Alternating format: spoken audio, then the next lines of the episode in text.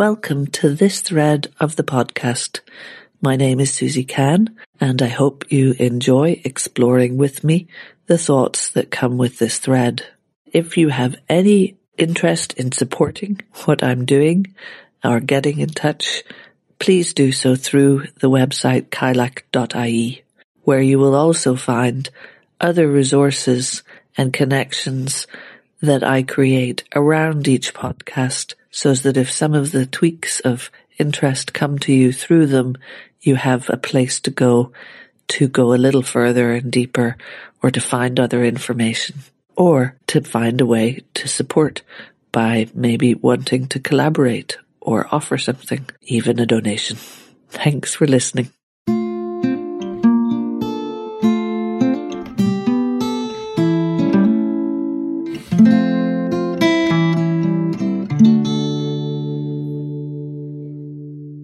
Years ago, I wrote this novel. It was at a time when my younger children were on the cusp of going from childhood to teenage years which was traditionally the coming of age stage of young people.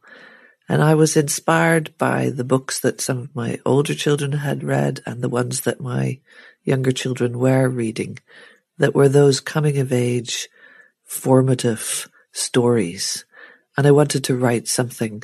I wondered at the time if there was a space, a gap for stories that would inspire or help with a future vision for the young people of today.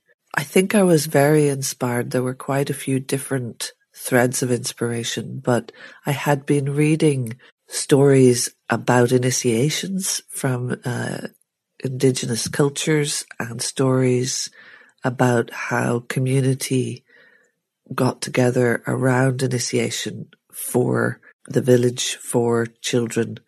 But then I came across this one story, stood out from the rest, because unlike the rituals that were for an individual child coming of age, which we had tried to duplicate in some way in our family, we'd offered choices and opportunities from these stories of initiation to our children, and we had had lovely experiences and they had had challenging and interesting experiences from those inspirations. One of our children joined us in a circle of women. Several of them did things that were challenges, like one slept alone in the woods in a shelter.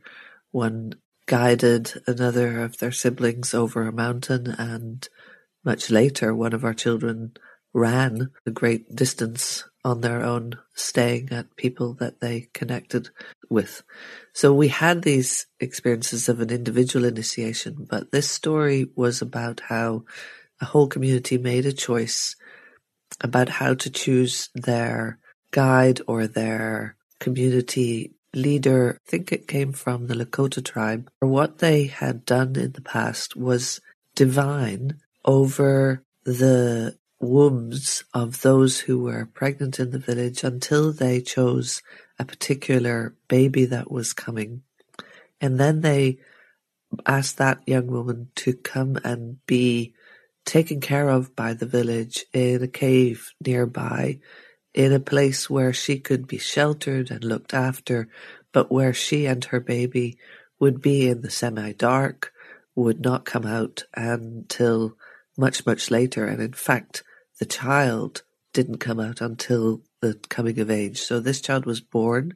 Everybody visited this child in the cave and told them stories of the outside world and how amazing it was and introduced them to each of the community. But they didn't leave the cave until they came of age. And the idea was that as they came out into the world as a young person, that they would be awestruck by everything being more than had been described to them. So no matter what stories were told to them of butterflies or insects or birds or landscape or the people and how they lived together, everything was more amazing than they could imagine. But it was with this reverence of awe that they would then be positioned to guide the community on the choices that they made to keep life in balance because they would never lose that sense of awe. So whether it's a true story or not, I found it very inspirational, but I also wondered about the lengths that a community would go to and why. What could have caused such a almost extreme idea of initiation for the whole community of their guide. And I think I was particularly aware of how could you have had a community? How could the young woman I had had children, I had been pregnant, and the idea that I would agree to go and have this experience of living apart and caring for my child in this way. So I was very curious about what would cause a whole community to make these kinds of agreements. I heard and read more about the Native American peoples that speak to the fact that as human species, when we got up and walked and when we did that as is imagined in the savannas of Africa, we had tools and hunted as we spread out and as we competed with the other hominoids across the planet. And as the landscapes at the time, the connection between continents, that there were only a few places that we went to where the living was the same as had been on the savannah, like maybe on the steppes of Russia, where you had grasslands and big, big grazing animals, or whether it wasn't until maybe coming down out of the north harsh environments or up through South America, the Native Americans that came out onto savannah had this easy hunting again. And the easy hunting was huge mammals that don't exist anymore because we hunted them out of existence. And you follow man across expansion and realized that hunting ability was something that eradicated species. What I imagined from some of the stories is this first period where the living was easy, where there was an abundant resource of big mammals, woolly mammoths, there were saber-toothed tigers, there were all these things across, but there were huge grazers and you imagine this time when people are hunting and they're hunting something that has never seen a two-legged hunter with a spear that works in coordinated packs. And so it's a very abundant resource time. And we live in a time like that. So that was of interest to me where the energy that has come from oil has meant that we have not needed the labor of ourselves as primary producers. We've been able to use this machine labor that comes from oil that when you think about the horses that used to plow fields in the early days of human agriculture or oxen or other what were called beasts of burden. Then when you have the early tractors and you have this notion of horsepower in a tractor. So if you had a hundred horsepower tractor, that is imagining a field with a hundred horses in it. So this incredible resource that we've had has allowed us change our landscapes and behave in certain ways, but it also makes us lose skills. And so what I wondered about this parallel of the time when the Native Americans would have reached the point where they maybe didn't realize the tipping and collapse point of the species that they had become dependent on for however many hundreds of years it took to eradicate these big, big mammals. And then there are stories that are called times of lamentations in the ancestral stories of Native Americans. And there's periods of famine and there's even stories of cannibalism and just this dreadful collapse time. And so that's a clue for me in at least the way I imagine the stories that come now as great wisdom teachings from the Native Americans that many people the world over have been inspired by as they have been told in wider and wider audiences that lead you to wonder, so was it that things got really terrible? And from that place, that as parents and as a community that people would come together and say, I wonder what we're going to need to do as survivors to make sure that we never let things get that out of balance again, that we never lose our skills. And so you get these amazing teaching stories and potentially a ritual like the one that I've described. So this interest in what would happen, what would we do for our children to prepare them for the collapses that might be ahead of our species. So when I was writing this in 2010, I had become very involved in the transition town movement. I was connected to people in permaculture. I was connected to people in eco villages and in those circles in 2010, it was very alive in the conversation that near term human species collapse was possible, that other forms of collapse were on the horizon in terms of other species and biodiversity losses that were increasing. And 10 years later, at the point where we have just come through a global pandemic year, and it is the kind of thing that is one of the system feedbacks. There are many system feedbacks that the whole planetary systems are under stress and that human species in particular are under stress as our systems that we've designed, that we've been party to, are having effects back in a feedback loop on humans ourselves.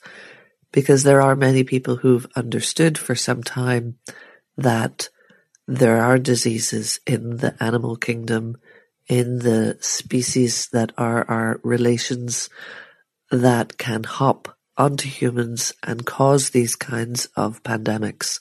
And those have been happening since humans are around. In fact, there is a lovely teaching story again, maybe coming from these traditions of understanding when the Native Americans lived in balance. There is a teaching story that is about the origins of disease and it is an idea that the creator noticed, and this is a story from long ago, that the humans were becoming very plentiful and it concerned the creator. And so the story goes that the creator went to the animals and said, could you create some diseases that would attack the humans and that would help keep their numbers in check? And the animal species said we could do that. And then continued in this way to the bird species and the flying species and the insect species and the insect species in particular said, no problem. We could do that with ease. Creator goes to the plants and says, what about you? Could you create diseases for humans? But the plants refuse and they say, no, we could not because what we have done is make it possible for mammals, well, the humans to live because we created long ago the atmosphere that they can breathe and we continue to care for them like they are our children. So what we will do is for every disease that the animals and the birds and the insects make, we shall make a cure and we shall make a healing and we shall make a medicine. And this is obviously a teaching story that goes along with the long tradition of plant-based medicines that indigenous peoples have that goes well beyond the Western science worldview that they figured that out due to a trial and error relationship with plants, which I'll talk about more detail in other threads. In my story, it comes from this place of imagining what we would do in a period post collapses if we've managed to survive a couple of generations from now in a world that would be greatly changed by those collapses and what would parents be doing? What would they be creating in their children to help them move into adulthood with awareness of things that would keep the community in balance? So before I begin to read the novel, which I'm going to do on this thread of the podcast in sections with some pauses and some wider conversation around what's in the novel, I want to explain why I think I didn't try to pursue publishing it 10 years ago. And there is a mixture. One part is a confidence issue and uh, not sure if this was worthy of publication. But I think there was another piece about the dissatisfaction with leaving it as a purely written expression because I could see the world that I imagined in the novel very visually because that's how my mind works. I can conjure up imagery and vision much more easily than I can speak or write in words. And in the vision that I had for the world that the novel is set in, that was based on the idea that not only had we come through collapses, but a cycle of destruction and renewal had already taken place, that areas of the world had rewilded themselves, that regeneration had happened with the support of humans in some areas and with the withdrawal of humans in other areas. And so this world is more abundant. There have been many changes, but there is an awareness, a recent and lived memory of a couple of generations ago of those that went through a period that is similar in my mind to the lamentations periods of the past that humans have had cycles of destruction and renewal have been part of that before. And there's something about trying to look for the wisdom and understanding of ourselves as part of living systems that are, that go through those cycles and that the dieback in a plant, in a tree, in a ecosystem, that that is for resources to regenerate and abundance to come again is a natural part of our living. Could it be something that would inspire those that came to it and read it that abundance and beauty could return, that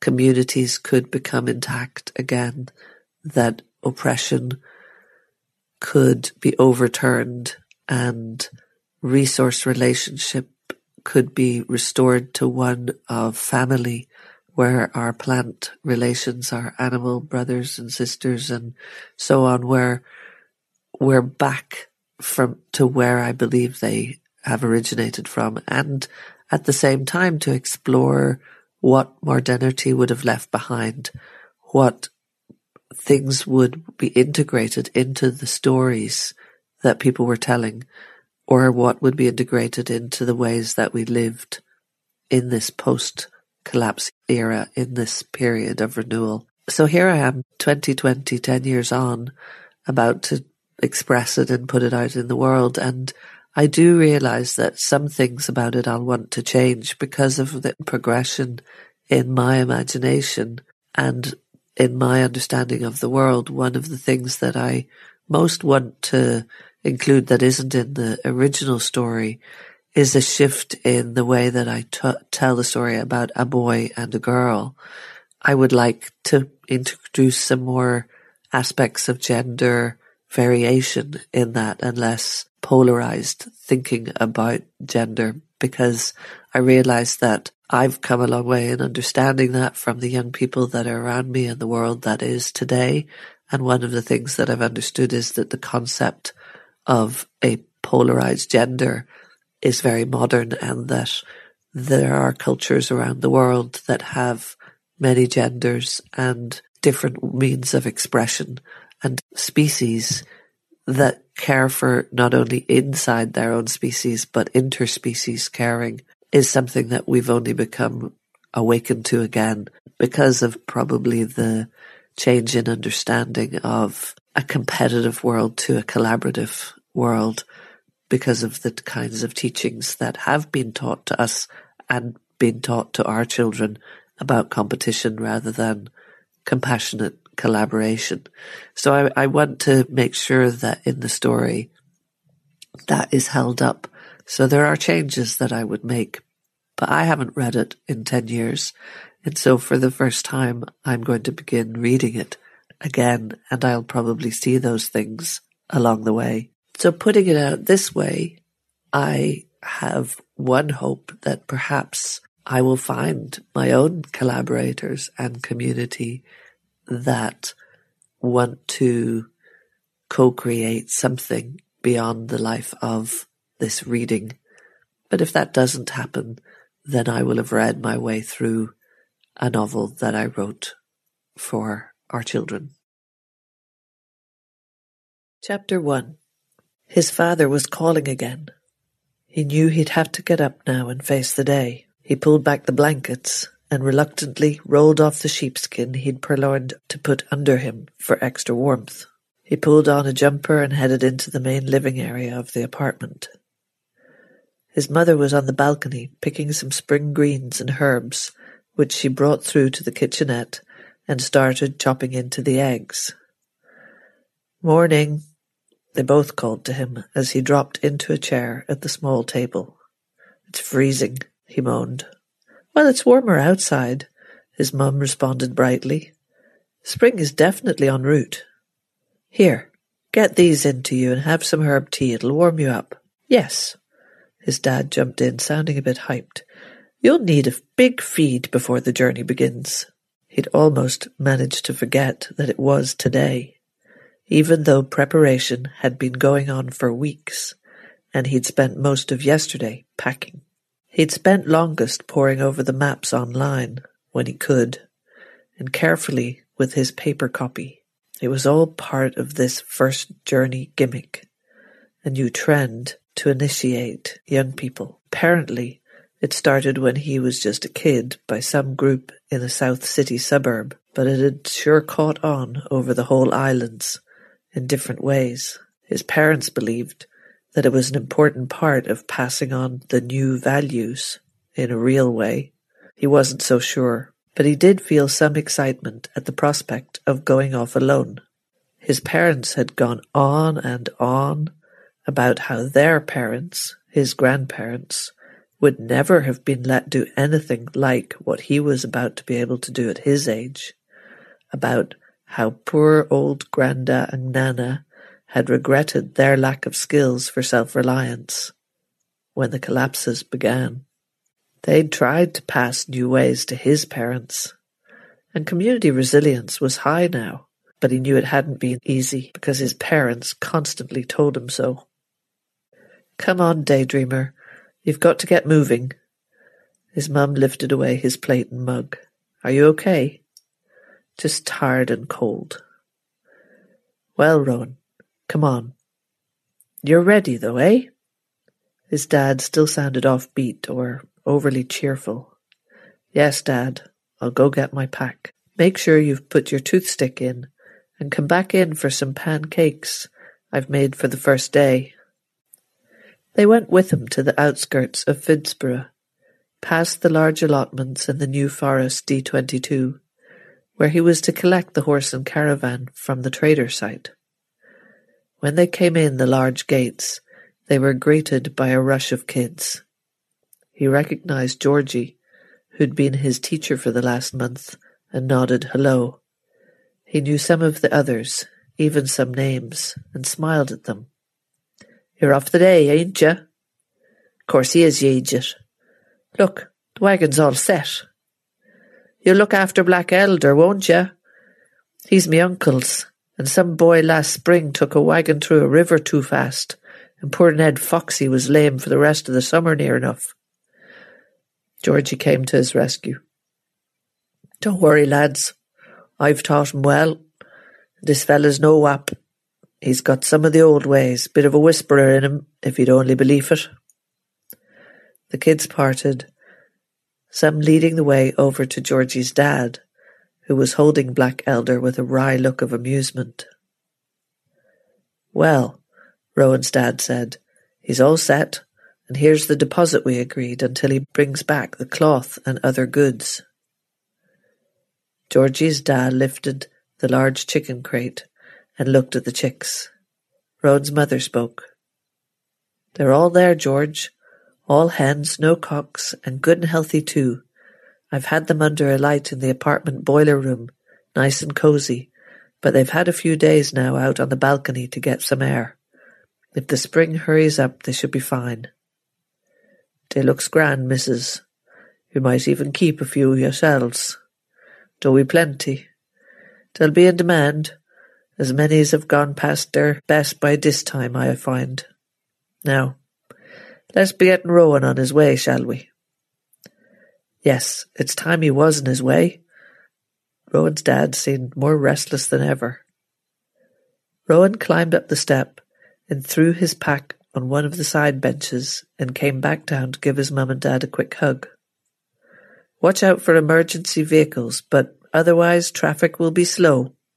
Like you, son. The pace should suit you. Rowan acknowledged the old joke about his thinking style with a smile. His mother didn't speak, but just hugged him again and shoved him towards the step. Georgie hopped up beside him. He'd told Rowan a few days back that he fancied a run to the countryside for a bit of hare coursing, so would be accompanying him for the first day. Rowan, his dad stepped onto the side of the caravan and put out his hand. What? You know. You agreed. Hand over your giz. Right, yeah, I forgot. He fished in his jacket pocket and pulled out his battered giz. Now, it's all real, son. No virtual help, no map or connecting to people that way. You'll just have to talk to them face to face. Yes, Dad, I know. We'd better get going. His dad jumped away then, and he and Georgie clucked at the big black horse at the same time and smiled at each other. They were off. The children shouted and waved, and Rowan caught sight of his parents, his mum putting her arm around his dad in a way that looked like comfort as they wheeled out of the big gate. Georgie whistled two high-pitched blasts, and his dogs Wheeler and Rasta shot out after them. Rowan sighed heavily. Relieved, are you, boy? Georgie asked. He was only a year or two older than Rowan, but seemed so much more like a man. Rowan knew Georgie hoped to get married this summer, and he supposed that was part of it. The traders all married young and had families soon after, the largest family size now found in the islands, but still small compared to only a few generations back. Most had two or three kids, some even four. But Rowan held back asking Georgie how many kids he might want. It seemed too weird. Black Elder seems excited, he commented, and I suppose I am relieved that it's finally started. The last while, it seemed like it wasn't for real. I mean, I know a few kids who've done something like this. Most only go through the motions. A few nights alone on the far side of the Phoenix Park, or out to Wicklow for some venison and other preserved game, but I haven't met those that have gone the whole hog. Course the horse is excited. It's going to get to long verges where it doesn't have to compete for tasty grass with half the city's other nags, and sure they'd all love a run in the open road. And I'd say you are too. Delighted to be going the whole hog, as you call it. It'll give you some status, boy, when you get back, especially amongst the girls, eh? Have you got one you want to impress? Ah, Georgie, I told you, I'm too slow moving to catch a girl. Now, Rowan, boy, if you're as good with women as you are with horses, you'll have no bother. At least that's what my dad tells me. But don't forget to use the gift. Ah, Georgie, sir, I've no gift. Just that I'm a bit slow thinking and I think horses don't like to be rushed either, that's all. There's more to it than that, boy. If you weren't stuck into the web any time it's running, looking up all that techno magic, you'd be awake to real magic, in there. He tapped Rowan lightly on the chest. I'm not like your people, Georgie. I don't go in for all that. I know there's plenty of folks these days finding their way to it. My mother and her sisters are in some Celtic women's circle with a bunch of city women. They're following old ways, like my Granny Mags. They don't call it magic, but I suppose that's as good a name as any for trying to connect to our animal family. You know, the American nomads have always called all the animals and that and plants as well relations, brothers and sisters. Well, that's how I think of Black Elder, you know. He's like a brother. I really like him, Georgie. I know my parents and the other adults mean well. They're just scared we'll go back to the old ways that caused the collapses. They want us all to be like the American nomads, who learned from their mistakes and their ancestors, and not end up like the separate states who are trying to fight to chase resources, or holing up in the new fort farms. But you know the islands aren't like that. Ireland's small. We've integrated all the new Irish that flooded here after the border collapses. Sure, we needed them. We needed everyone. And now we've taught them to laugh at the madness. Have the crack, laugh with us. The conflicts are more than thirty years ago when my parents were tiny. I think we've a new sort of identity. The communities run things now. It's okay. But if we weren't so effing lazy, we wouldn't just muddle on and wait for others to get us back on track. You should see the stuff on the net, Georgie. I think the world's divided into those having a laugh or figuring out how they adapt, but backwards. We're like most of the island nations and remote places. Britain, New Zealand, Cuba, Mongolia, Tibet. But there must be something, I don't know, we're farther away and that means just get on with it. But the rest of the world, there's people still innovating. There's new technology every day. They will come up with ways to get the net back full time and power vehicles for speed again. Just you wait. Rowan, you're a mad boy. But if that's your dream, for now, let's just see if it's the same when you make it back from the journey. They fell silent for the rest of the way out of the city limits. People were out in the gardens and allotments along the way, getting the warming ground ready for new planting. Rowan looked at the hedgerows and small patches of woods where people were out gathering ramsons and nettles and spring greens. He was getting hungry and nipped into the caravan and pulled out his pack, coming forward with the pancakes for them both. They munched contentedly for a while as the wagon moved steadily until they could see the food forests and wider fields between. There there were people as well, and they stopped for a while in a section of open forage and filled up with some of the non-native basics, greens and leaves. It was still way too early even for the earliest fruits. Georgie pulled Black Elder up again, an hour or so later, into a watering stop and jumped down. Rowan climbed down too and went for a pee. When he came back, Georgie was shouldering a satchel and calling to his dogs before they got too excited and went off without him. Right, boy, this is me, I'm heading up over that hill. It's far enough from the villages. Looks wild too. So, I should have a great day's sport ahead of me. I'll have plenty for marketing come tomorrow, which is a good thing, as you know my Kathleen has a rake of things she's after before she'll set a date for the summer. Nothing too fancy, mind. She just wants a good set-up for us. She knows this is the best time to motivate a man before she marries me, eh? Good luck, Rowan boy.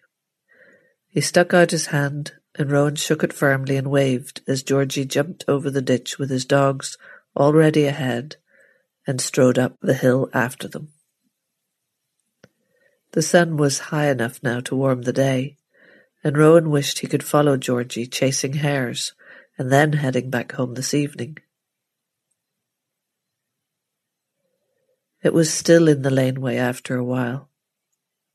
It was as if Georgie vanished, or had never been there at all.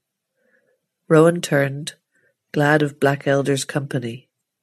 He rubbed the big horse along the bridge of its nose.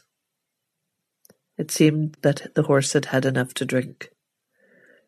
There was nothing for it but to get going again. Rowan checked the harness like he'd been taught, climbed up into the driver's dip, as Georgie called it. With a few clucks and gee-ups, they turned into the road and set off north. So that was chapter one. Reading it again, I can remember the world that I imagined this story taking place in very vividly that I've had in my mind's eye from the beginning of writing it. And it is still alive in me when I read it. I imagine a decommodification of food in a post-collapse period. Food as a basic right, shelter as a basic right, were not something to be held in scarcity to make money for those who could extract value from these basic needs. People have remembered that it is possible to create abundance in food and the food forests and the exchanges and barters that go on around food are about making sure everybody has enough rather than are about creating scarcity and price wars and making money off of that basic need of humans. And so I've also imagined what would all be repurposed if food was not a commodity?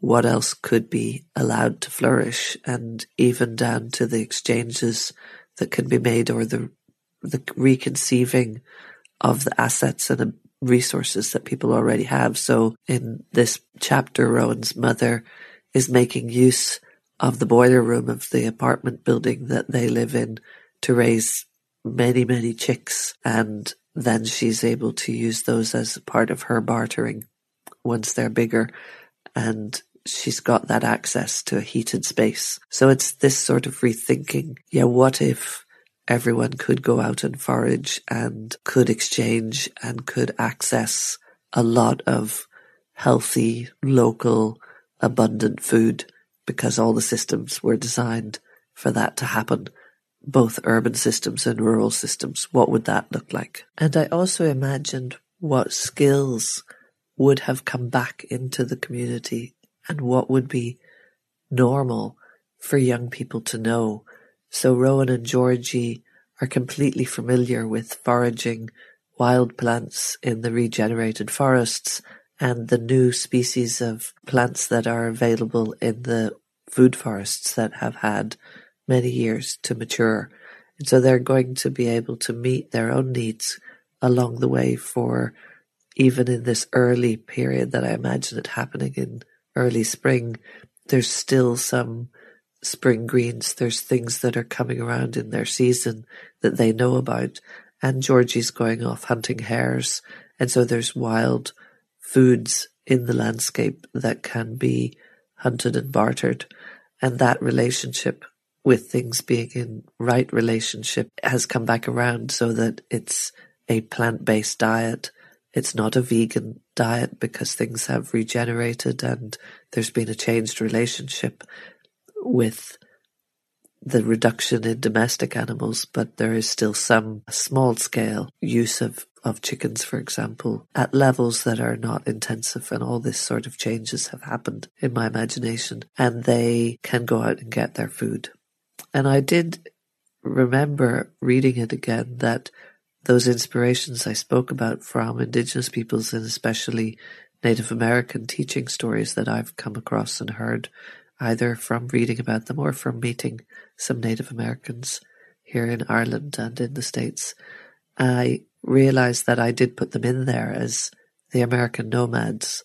And then, of course, I had remember, I knew that I had put in the traders and I had conceived of the traders as our own Irish travellers, a, a, tradition of nomadism, a tradition of community that exists today, and that despite the kinds of suffering that indigenous peoples have, uh, and nomadic peoples in particular have suffered the world over, as the system we are in now goes into these landscapes, goes into these edges and pushes the people who live there out of them.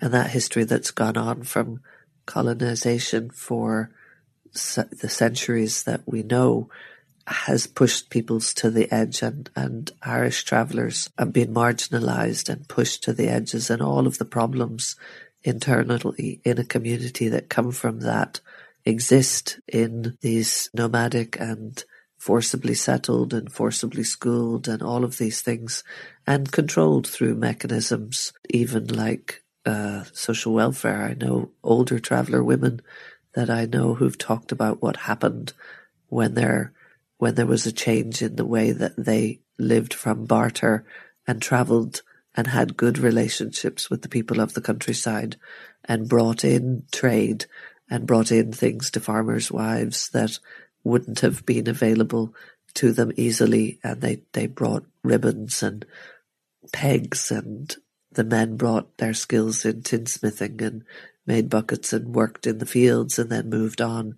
And so this other kind of relationship that was then destroyed and the barter slowly slipped away. I am aware of some of that history through friendships with members of the traveling community that I've known over the last 20 years. One of the things that if collapses come that there's a very tight knit community still in many of the, despite all of the issues of poverty and marginalization and those communities and that there is still a community there. There is still familial relationships that hold up under collapse. Reading The Grapes of Wrath, I remember thinking that was a period of collapse in the 1930s in the States when economic collapse brought about land grabbing and the pushing of people off of land. And what happens in those periods is people go back down to their family units and they look after themselves within a family unit. And if your family is very spread out and if it's not an intact network, then your family unit may be very few people and that affects your resilience. If you're in a community, if you're living together closely dependent on each other, then other than blood family might be part of your community.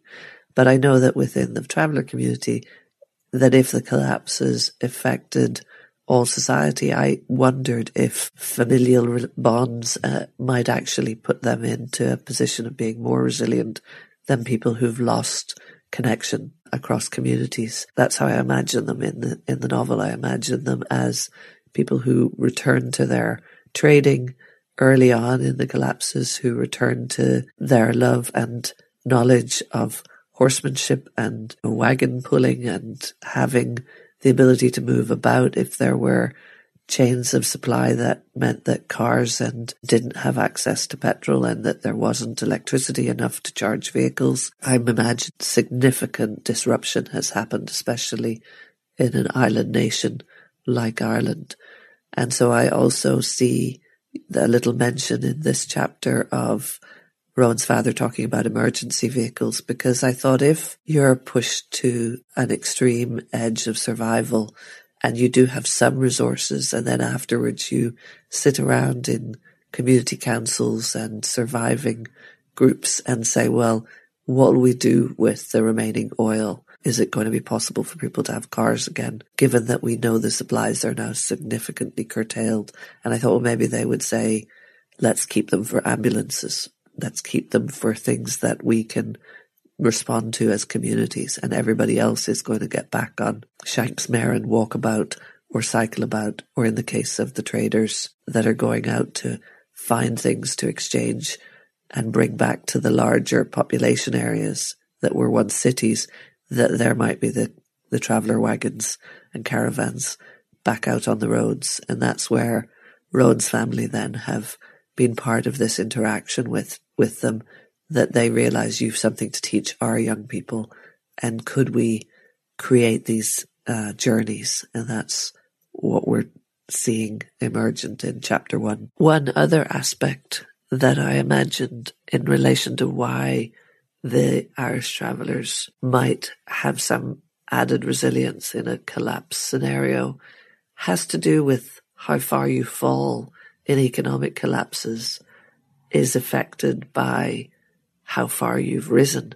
And so those communities that are more impoverished and more marginal and uh, may not experience an economic collapse the same way that those who have gathered wealth and been full of investments and had power or status changes. And I've seen that in my lifetime in the 2007 2008 collapses and who was affected and had conversations with my contemporaries at the time who friends that didn't that we hadn't accrued a huge amount of wealth were really used to struggling with making ends meet. We didn't relate to some of the conversations that were dominating the media about people who had lost a great deal because we hadn't had that much to lose. Our lives weren't so changed. I am in that same feeling in releasing this podcast now, having come through a year of a pandemic because of spending 10 years in developing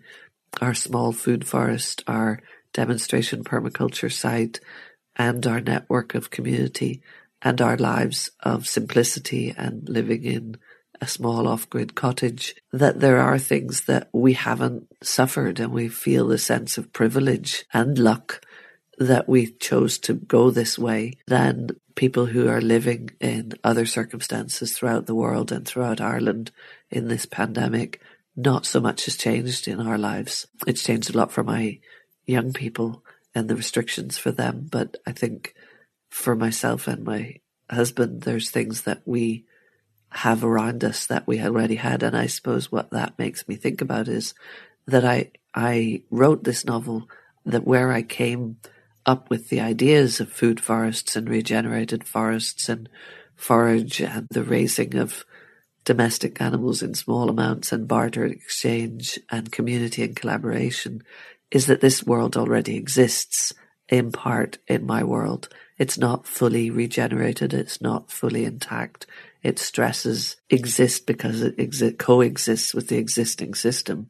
And it can be a choice that impoverishes you to go more towards community, more towards collaborative work because it's not the way the system's set up. But I at least have glimpses that this other life is possible in Ireland, in people and communities that I know, that I've traveled and experienced elsewhere in the world, and that still exist in a few wild and intact places and peoples of the world. So that's where the hopeful piece in the novel is. I didn't want to write a novel set in the middle of the collapses, in the middle of apocalyptical experiences and whatever conflicts and difficulties might arise across the world in those periods.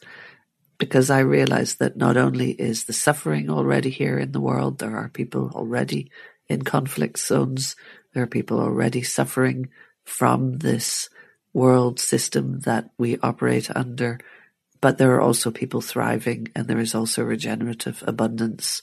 So I, that's where I imagine that we're still in a world where there is still suffering, but there is also still pockets of abundance and regeneration happening. The characters were written imagining children as descendants of people I know today. The urban dwelling Rowan is imagined as a potential descendant of one of my children. And there is within Rowan the giz and the attachment to the intermittent internet that still exists in that time. I asked my husband, who's very technical, what would happen in a post-collapse scenario to things like the internet. And he said, well, it might still exist in pockets and there could be interruptions due to energy or cables or other things, but it could potentially still exist in short intervals. So I've left it in the story. But I imagine the children that I know today who are very digitally connected and have grown up as digital natives and are very familiar with tapping into that source of knowledge, that there would be this residual desire in Rowan to still be able to tap into that knowledge and the stories that would pass down through young people of a golden era of technology. He's still hearkening after that era. And then next chapter, you'll meet the character who is a descendant of more of a living tradition that I know is alive today of traditional wisdoms and inner knowledge that continues to be held and passed on in different ways across different peoples in Ireland. And so in the other thread of this launch batch of the podcast is an interview with Judith Hode. I'm imagining the other young person in the story as a lineage that might have come from Judith or someone like her, where there's an unbroken tradition of connection to the natural world and to rituals and spirituality of the land. Now Rowan's moving north towards this other character and we'll see what happens as they, their world views interact later on in the story. Leaving it there with my thoughts around the conceiving of the story and my thoughts that are stimulated by reading the first chapter again after such a long gap. I'm also struck by the fact that I'm a, a very novice writer. I wrote this novel. I had once also written another novel a few years before that and been part of a local amateur writers group and written some short stories and poems. But it is the challenge, I believe, as I understand it from other people who are much more experienced, accomplished writers than I am, that there is a challenge where you're trying to show, not tell.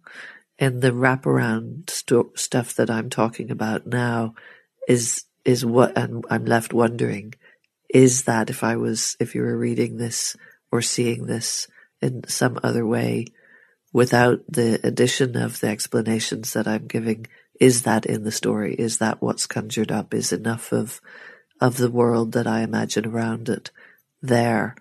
As happens for those that write, you know, the great, enormous, epic novels like Tolkien's Lord of the Rings, who was inspired by, lived in Wicklow at one point and was inspired by how the Irish lived as simple people like the hobbits and the Great War that was, he'd lived through and participated in the First World War and then the war on the horizon of the Second World War that there was this world all around him and we don't necessarily need to know that to read in the way he's got the talent and skill and also dedication of years and years of conceiving of whole peoples and languages and landscapes that it all comes alive.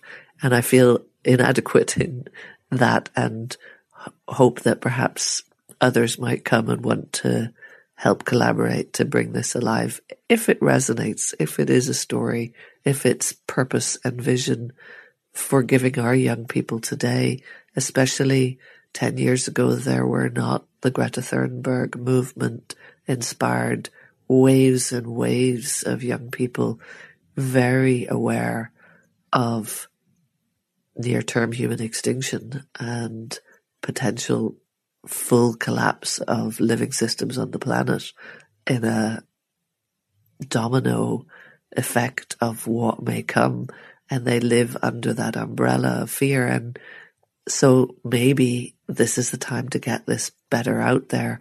I don't imagine those young people listening to this podcast particularly, although who knows, I'm putting it out in the world. I really don't know if any or what audience might be there for this, but if there are people with the means and knowledge and resources that would like to see something of this story come out there for the same reason that I think it might be nice to talk about another vision because I think when you have all of the movies and stories that are in this new genre that's apparently called cli-fi, climate science fiction, that it's often set within the apocalyptical period, within the awful times and the, the sad times. And I wonder about that, about telling our children, um, through the means of the media they currently have access to, especially that cusp of transition age, the 10, 11, 12, 13 year olds. If, if they are seeing those stories, that doesn't help them imagine a different world. And I'd like that to be possible. And also, in it, you'll hear talking of the emergence of, of describing and talking about magic. And while my children absolutely loved the Harry Potter stories and magical stories and and fantasy stories, and we all still really like that world of going into fantasy worlds in different creative ways. I think there's something about what I call the real magic in the world, the real no- knowledge that's there about the plant world, about the experience of the world as actually having the origins maybe of those fantasy stories is based on something very real in the world. And I wanted to try and bring that out so that may show up in other ways in subsequent chapters.